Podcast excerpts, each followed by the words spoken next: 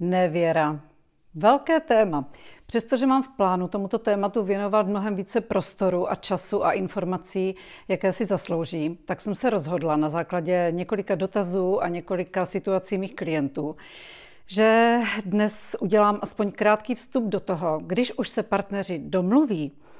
že na vztahu chtějí dále pracovat, že v něm chtějí pokračovat a že ho chtějí po nevěře uzdravit a nějakým způsobem rehabilitovat, tak co je potřeba udělat, na co si dávat pozor, aby skutečně ten cíl byl, pokud to bude možné, naplněn. Protože je mnoho věcí, které naopak tu snahu učiní kontraproduktivní a kdy se partneři dostanou do slepé uličky, přestože se domluvili, že spolu tedy zůstanou. Samozřejmě, že v tom procesu se může ukázat, že třeba odpuštění nevěry ze strany toho podváděného není možné a že se partneři nakonec rozhodnou jít každý dál svou cestou. Nicméně, než složíme zbraně a hodíme flintu do žita, tak si myslím, že by bylo docela užitečné jít krok po kroku tím procesem, abychom vyzkoušeli, jestli ten vztah ještě šanci do budoucna má. Samozřejmě, že je důležité, na jakých základech na, jaké motivy máme k tomu, že se oba dva rozhodneme, že v tom vztahu chceme ještě pokračovat. Ať už jsou to společné malé děti, ať už jsou to prožitá léta, která fungovala až do té chvíle úplně v pořádku, měli jsme společné zájmy, koníčky, máme společné přátele, někdy máme společný biznis nebo nějakou práci, někdy hrají roli i majetky, někdy jsou ta majetková uspořádání natolik složitá, že i to může se hrát roli. To je privátní záležitost, si myslím, každého páru a je na něm, jak se rozhodne, k čemu, čemu tu váhu dá a proč se rozhodne ve vztahu dál pokračovat. Co ale je důležité a na co nesmíme zapomenout a čím bychom mohli celý ten proces pokazit. Důležité určitě je, abychom pochopili postupně i důvod té nevěry, protože nikdy, nikdy za nějaký problém ve vztahu nemůže jenom jeden partner, logicky. Takže mm, mohou to být různé spouštěče. Může to být dlouhodobý nezájem třeba ze strany druhého partnera, nebo určitá nuda ve vztahu, nebo se jeden z partnerů cítí příliš kritizován, peskován a dostane se do, roli, do role dítěte. Těch důvodů může být celá řada, ale ani to tady dnes nechci řešit. To pochopení je velmi důležité proto, abychom přijali aspoň malou spolu zodpovědnost za ten vývoj, který k nevěře vedl. Pokud nepochopíme a pokud neustále budeme ze 100% obvinovat jenom toho druhého partnera a nepřipustíme, že i my musíme udělat některé kroky možná k drobné změně v tom uspořádání, v komunikaci, v tom vztahu, mm, tak nevím, jestli výsledek bude úplně takový žádoucí, jak si jej představujeme. Takže to pochopení, proč k celé situaci došlo, je určitě důležité pro oba. Dál, další z tou věcí je, že musíme být k sobě vzájemně v té fázi upřímní. Určitě musíme být upřímní do té míry, že partner, který podvedl toho druhého, tak musí udělat všechno pro to, aby byl, nechci říct úplně jako otevřená kniha, ale aby vzbuzoval maximální důvěryhodnost ve, všem, ve veškerém svém počínání. To znamená takové ty drobnosti, jakože odcházím s telefonem někam, kde se zavírám, eh, mám stále vypnuté zvonění, eh, telefon kdykoliv odložím, tak ho odložím eh, displejem dolů, aby na něj nebylo vidět odjíždím a neříkám, kam odjíždím, vracím se z práce v jinou dobu, než mi končí pracovní doba, aniž bych to nějakým způsobem vysvětlila, tak to si myslím, že jsou věci, které naopak to podezření eh, mohou zase zvýšit a ten proces obnovování důvěry můžou nejenom zpomalit, ale celý ho jako zastavit a, a, a zrušit a a podváděný partner nabíde dojmu, že vlastně vztah neskončil nebo že se objevil další vztah a to určitě nefunguje. Takže i když je vám to nepříjemné, i když máte pocit, že je to na úkor vašeho soukromí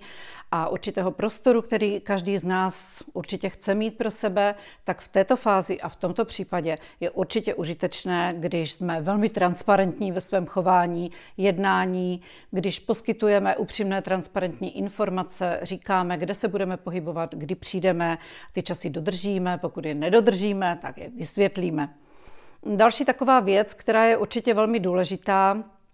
v této chvíli, abyste si dali pozor na různé rádce,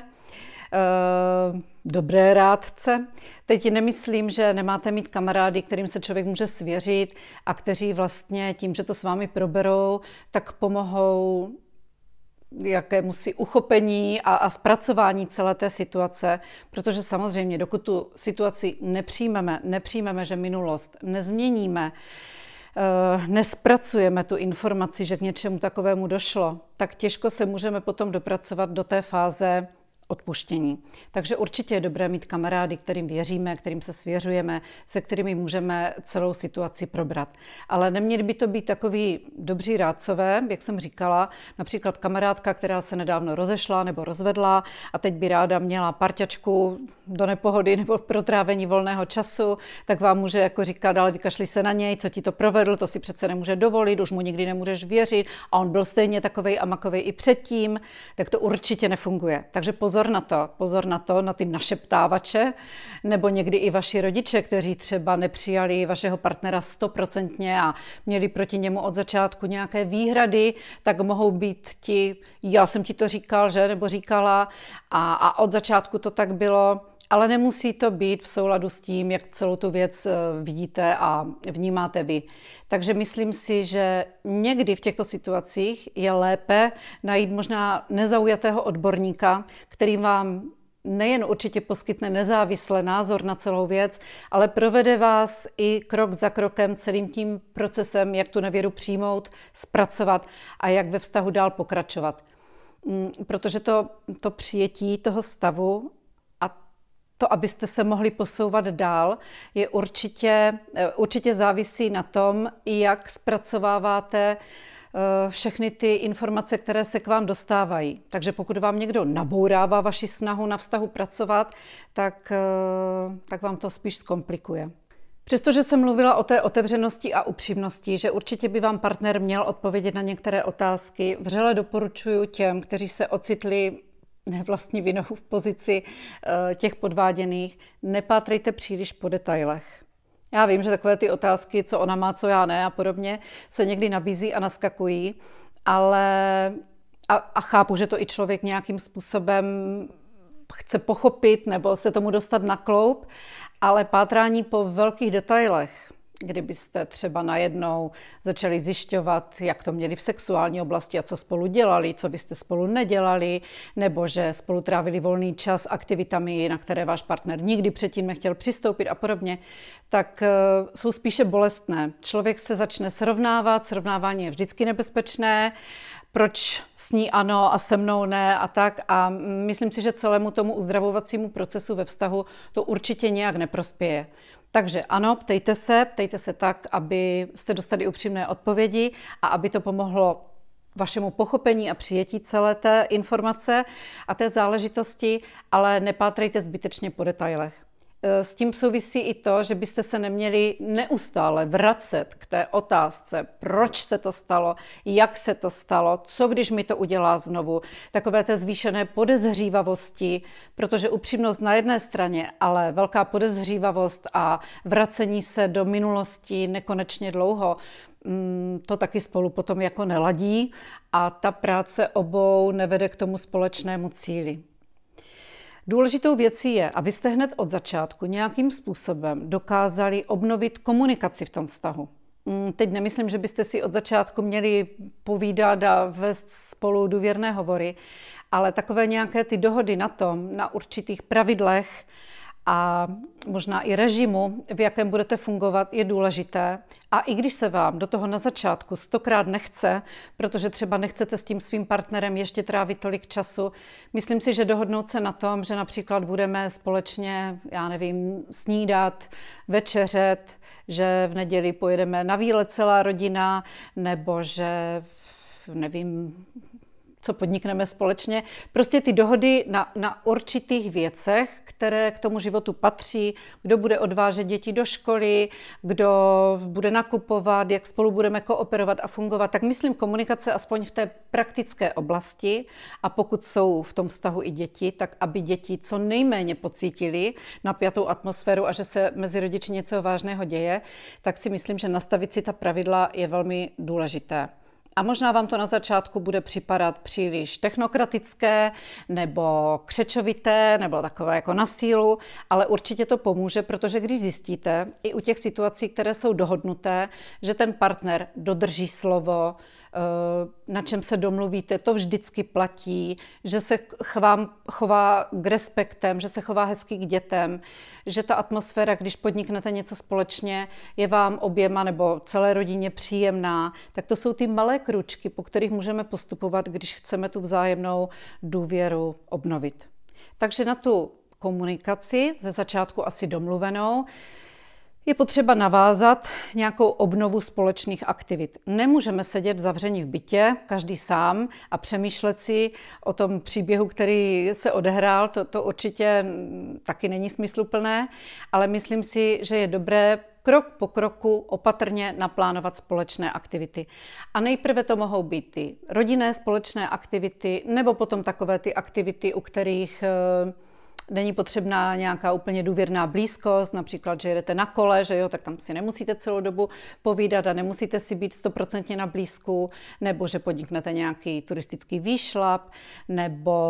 spolu můžete jít na nějaký koncert nebo do divadla, až to bude možné, tak to si myslím, že jsou takové ty věci, u kterých není nutná důvěrná komunikace několik hodin, ale je tam ta společná aktivita, která vás svým způsobem spojuje taky, společné zájmy koníčky a samozřejmě drobné střípky komunikace už se mezi to dostávají a nějakým způsobem zase můžeme opatrně navazovat na to, co jsme dělali předtím.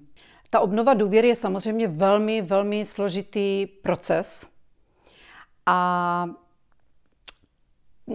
já si myslím, že velkým pojítkem pro všechny tady ty věci, o kterých se tady teď bavíme, je čas. A toho času každý z nás potřebuje jinak dlouhou dobu a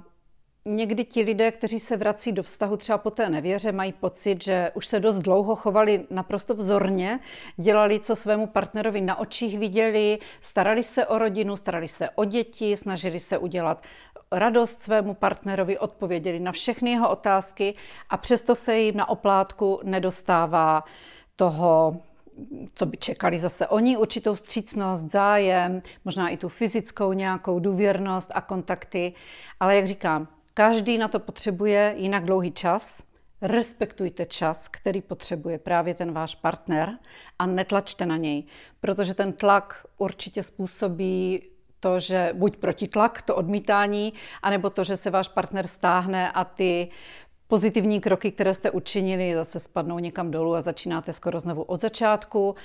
a nebo se na to napojí, nabalí další pocity, jako že ho nerespektujete, že neposloucháte, co chce a nechce a tlačíte příliš na pilu. Takže opatrně a určitě ten čas je potřeba si po takové události dopřát. Myslím si, že ještě jedna taková důležitá věc je, že právě tady v tom procesu někdy ti, co byli podvedeni, nabídou dojmu, že se uklidní až v momentě, kdy tomu svému partnerovi oplatí jako stejným dílem, aby věci byly v rovnováze. No tak to už vůbec nedoporučuju, protože samozřejmě takové oplácení může vést k nekonečnému, k nekonečnému řetězu nevěr a, a půjček na oplátku, jak se říká. A určitě to řešení není, protože vy vůbec nevíte, když uděláte to stejné, jak to, bude, jak to budete prožívat vy sami, jak se vyrovnáte se svým svědomím, jak na to bude reagovat váš partner, okolí. Nemusí to být stejné. Nikdy, když dva dělají to tež, to není to tež. Je taky velký rozdíl mezi mužskou a ženskou nevěrou, ale to tady taky dnes nechci rozebírat, to si necháme na jindy. Ale určitě oplácení tady v tom obnovování a budování důvěry je úplně mimo plán a nedoporučuju. Naopak věc, kterou byste mohli dělat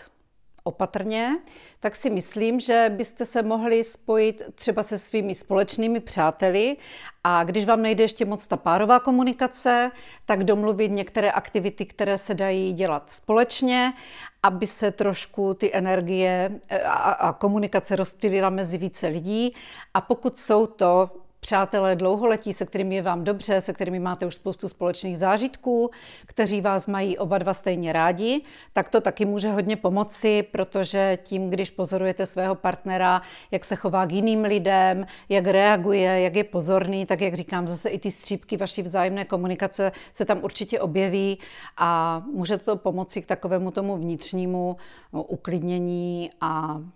a není ta situace tak vyhrocená, jako když se od druhého dne, co se váš partner vrátí, snažíte si sednout a hezky si povídat a podobně. Když počase navrhnete aktivitu, jakože doma budete sledovat film a k tomu si dáte skleničku vína a budete si u toho i povídat, tak samozřejmě je to v pořádku, ale ne vždycky to jde od samého začátku. A teprve potom, až ta důvěra nějakým způsobem má položeny alespoň základní cihličky, tak je možno na to stavět mm, další důvěru. Teď mám na mysli takovou tu, tu fyzickou důvěru a opatrně zkoušet, jestli už je čas na fyzické intimnosti nebo na, na důvěrnosti tady v té oblasti. A když vycítíte, že druhý partner na to ještě není připraven, tak zase vzít zpátečku a ještě chvilku vyčkat. A teď nemyslím, že by ten druhý dělal drahoty, nebo že byste to měli za odměnu a za zásluhy, to určitě ne, ale někdy skutečně není připraven. A paradoxně, teprve až po obnovení té, té fyzické důvěry nebo těch fyzických kontaktů nebo těch sexuálních kontaktů se postupně začne obnovovat i ta důvěra v té citové oblasti a ta citová důvěřivost, když se začnete svému partnerovi zase třeba svěřovat, začnete se v jeho blízkosti cítit bezpečně a postupně mu uvěříte, odpustíte a stane se pro vás zase tím nejdůležitějším a nejbližším člověkem. To je samozřejmě ideální závěr takového procesu a já vám moc přeju, aby když takovou situaci řešit budete, aby se vám to podařilo, ale chtěla jsem tady jenom naznačit ty kroky, bez kterých to nejde a naopak, čemu je dobré se vyvarovat. Takže držím palce, pokud navazujete a budujete nebo znovu budujete svůj vztah po takovém dramatu, tak ať to dobře dopadne a pokud byste si sami nevěděli rady, klidně se na mě obraťte.